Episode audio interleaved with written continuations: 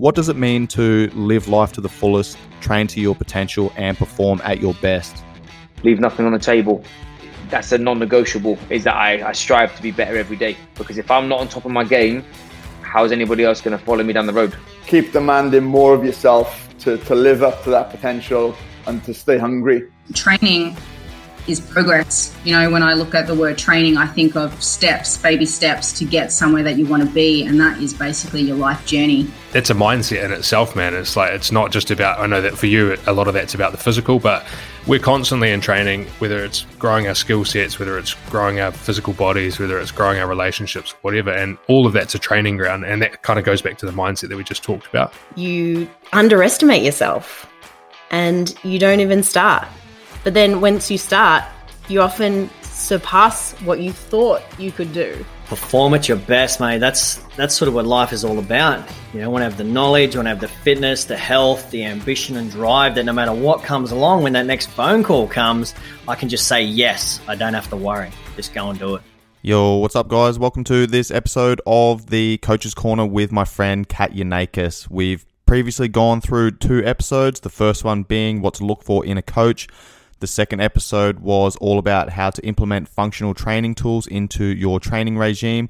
And in this episode, we're going to be answering a question regarding how to deal with chronic injuries and pain. Let's get this episode underway.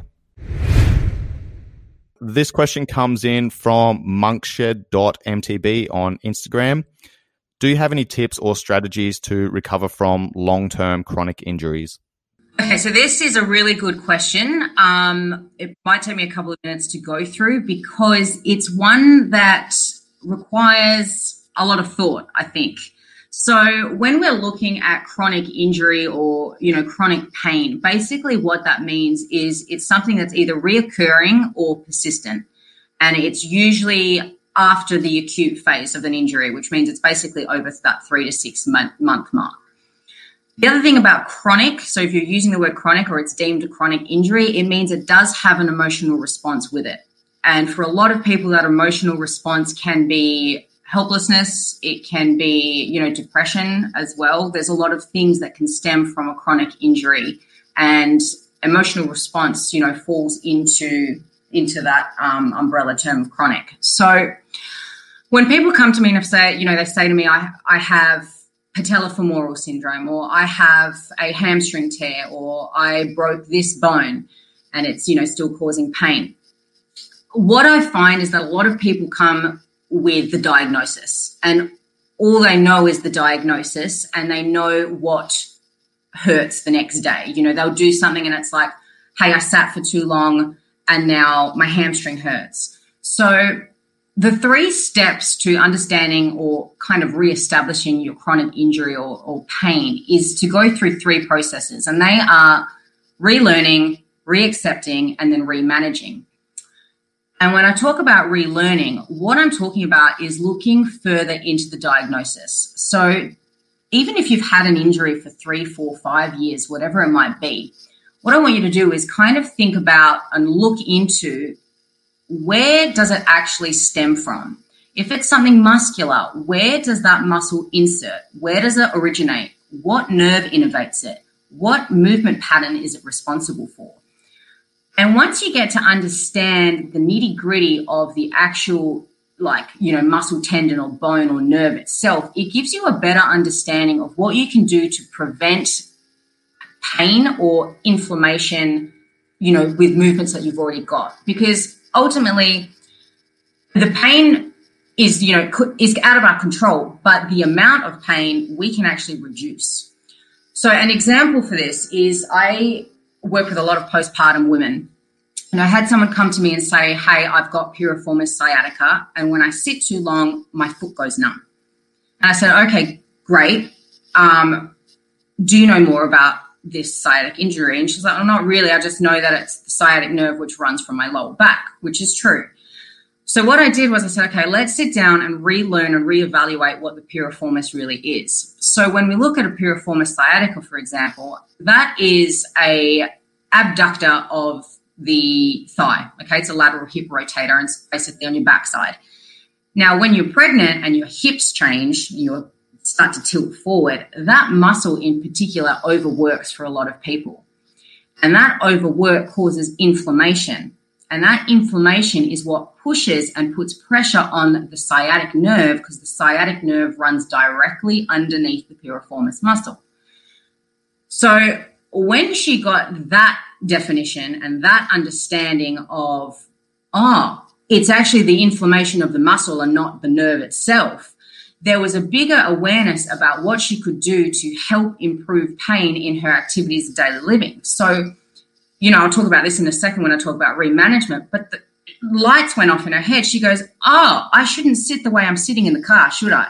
No, absolutely not, because you're putting pressure on that, you know, side of your body that's inflaming the muscle, which is then pushing on the nerve. So, the first recommendation is relearn and re educate. When we move away from that, the next step is re accepting. And when I'm talking about accepting, I'm talking about understanding that, yeah, there is going to be an emotional response to the injury, and it's probably something that is going to be ongoing because it sucks. Yeah. you know, it might mean that you're no longer able to compete in the sport that you've been working out for years. Me, an example. But what you have to do is understand that that now means that your journey in fitness is changing and you're going into a different phase. And that phase can actually be relatively exciting because it opens up new doors and new avenues to find different things. Like, as an example, myself, I tore my hamstring two years ago and I haven't been able to powerlift ever since. And while that sucks, it really does. If I hadn't have gone through that experience, I wouldn't have said, well, why not try improve my endurance on something like the rower and try that? So last year I found a rowing club in New York and it turned out to be the best thing that I did all year because not only did I make a whole bunch of new friends, but I grew into a community and was able to just enjoy going to rowing classes two or three times a week. So, as much as it does suck, there has to be an acceptance around that it is going to be long term. Um, the third thing um, is the you know the tips or tricks, as this uh, person has mentioned, and that's the remanagement. And when I look at remanagement, I'm talking about basically overhauling what you're currently doing or improving it. And that comes in four buckets. And those buckets are firstly ergonomics, nutrition, hydration, and mobility. And none of them in any particular order or anything like that. But if you have a better understanding, like, you know, going back to your relearning of the injury itself and then start to look at ergonomics in your daily life, you can make a significant difference in reducing pain and inflammation. And, you know, that can come down to what seat you're sitting at at your desk, where or how high your desk is in relation to your elbows, where your neck is positioned when you're looking at the phone or the computer. Are you standing all day? Do you need a standing mat? There's all these little things that you can start to consider if you know the injury better. So ergonomics is something that's quite often missed and is something that is incredibly, incredibly important it, to the point where, you know, I know people, and this is part of being an OT, but, you know, to the point where I'll say change your doorknobs because that's affecting how your hand function is. And we need to change that. We need to change your grip. So we have to change your doorknob and it's going to reduce the pain in your fingers if you've got arthritis. So there's all these things around ergonomics. The second one is hydration, which I know sounds really simple, but the musculoskeletal system is dependent on hydration. The fluidity in our joints and in our muscles is dependent on water. And if you're someone that is like, hey, my knee hurts after I hike, well, why don't we try and reduce that pain by making sure you're smashing water all day and, and keeping yourself hydrated? So, hydration is something that is really overlooked and is truly one of the most simple ways to help reduce pain and inflammation. The third one is nutrition, and this is one that could be a whole separate podcast. But when we're looking at nutrition, what you want to consider is how can you reduce the pain today rather than tomorrow. So, for example, if you know you're going to do a massive training session or if you're going for a hike and you know it's going to flare up your injury, what can you do today to help prevent that? And one of the things you can do is focus and hone in on your nutrition. And that means looking at foods and increasing the amount of foods that are anti inflammatory, have high potassium levels for better recovery, or uh, have really good amount of omegas to help again increase the fluidity within the joints. So think about what you're fueling yourself with because I hear this all the time. I went for a marathon run and then I downed five beers, dehydrated myself, and also had burger and chips. I'm like, great, that sounds, you know, delicious, but also where's that going to put you tomorrow? Think about what you could do today to help improve, you know, your inflammation the next day. So some pretty simple tips that I tell people is if you know you're going to have a session that's massive and it's probably going to flare yourself up, add in some pomegranate juice to your day it's incredibly high in potassium, which means that you're going to get a better recovery rate, and it's also really good for hydration. Um, and look at increasing your anti-inflams. Add in a, add in some turmeric. You know, a couple of days before your training sessions, or you know, the day of your hike, the day after your hike. Try and bring these things down. And then the fourth one, which we've you know you've sort of touched on already, is um, mobility. If you have an injury and you're leaving the upstream or downstream muscle or bone that's around it, all you're doing is you, you're potentially creating further injury for yourself or making it worse. So, again, as an example with my hamstring, I work downstream by releasing my calf and I work upstream by releasing my lower back because everything's connected and I want to minimize, you know, the risk of getting injury somewhere else. So consider mobility as well as a way of, you know, managing your pain or your, um, you know, your chronic injury. Mm, so many good points there. So many good points. Um, where do I want to go back to? uh, let's discuss the because so many people have this where they don't really understand sciatica, and you know how many people are like, oh yeah, I get this pain going into my leg or my back or I get some numbness or whatever, and they don't realize that, as you said, the piriformis, you know, if it does get inflamed, if it is overworked, then it can press in the sciatic nerve and then send those signals. And, you know, the world that we live in, so many people have upper cross syndrome, lower cross syndrome, again, tying into what you're saying with people working on computers, you spend a lot of time sitting throughout the day. Your hip flexors become short and tight. Your body starts adapting to that position. Then when you stand up, it tilts your pelvis forward. Now your hamstrings are lengthened. Your piriformis is probably having to work hard.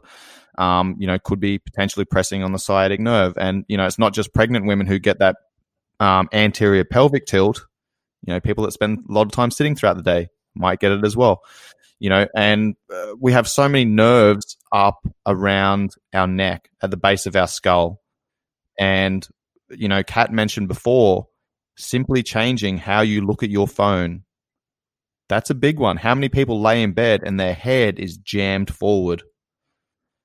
You know, a simple thing that you can do is just take your three pillows away and lay your head flat on your back, uh, flat on your bed you know, uh, so many people struggle to do that, but it makes a massive difference. Um, let's talk about acute pain versus chronic pain as well. I think that's an important thing to bring to the table. Um, acute pain is a blunt force uh, trauma, an injury where you land on your knee or um, you know something pops whilst you're doing a certain exercise, you're sprinting or something like that something pulls, something tweaks. Okay. That is an acute injury. It's something that happens right there and then. A chronic injury is something that happened long term. And, you know, I'm sure you're the same, Kat, where you've had people that say, you know, my elbow hurts. My elbow started hurting a couple of years ago. It would only hurt when I did certain exercises. Um, and then I just trained through it. Um, I kept bench pressing. I kept doing whatever. And then after a certain period of time, like my shoulder started hurting as well. It started locking up. And then, you know, it was only hurting when I was doing certain exercises, but then it started hurting all the time.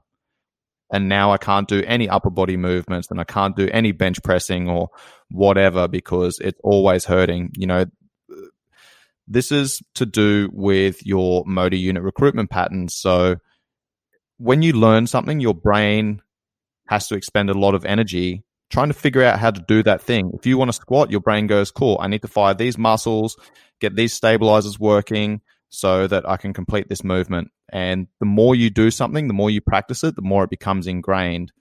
And if you're not paying attention to your movement and you're practicing poor movement from the start, then your brain, it just goes, I need to do a squat. So it just starts firing that blueprint that you've created and you've reinforced over and over again.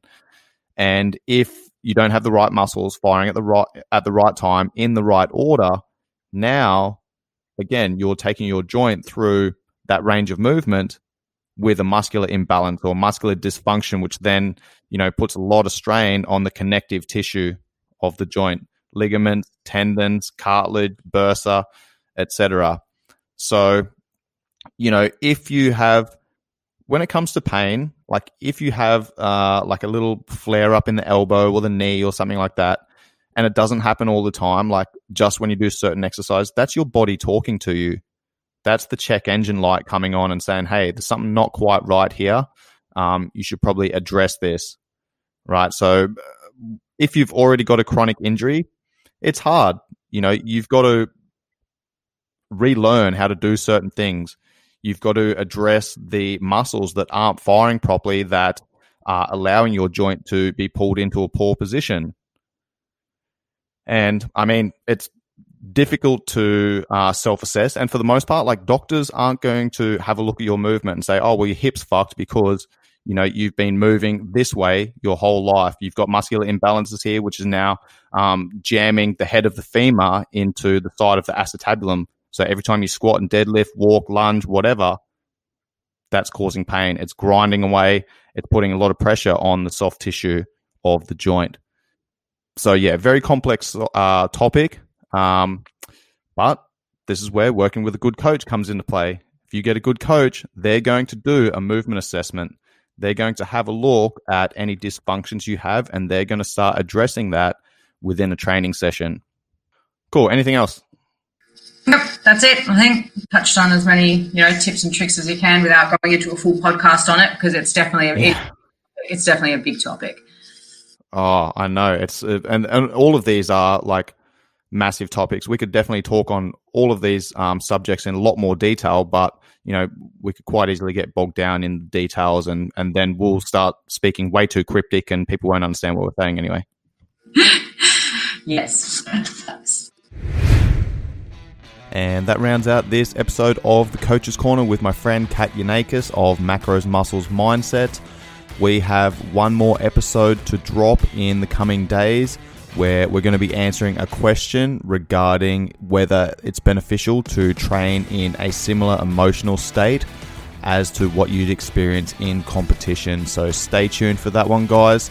Uh, as always, any five star ratings and reviews are much appreciated. Anyone who does leave me a five star rating and review will receive precedence when it comes to answering these questions on the podcast. Much love, guys. Peace.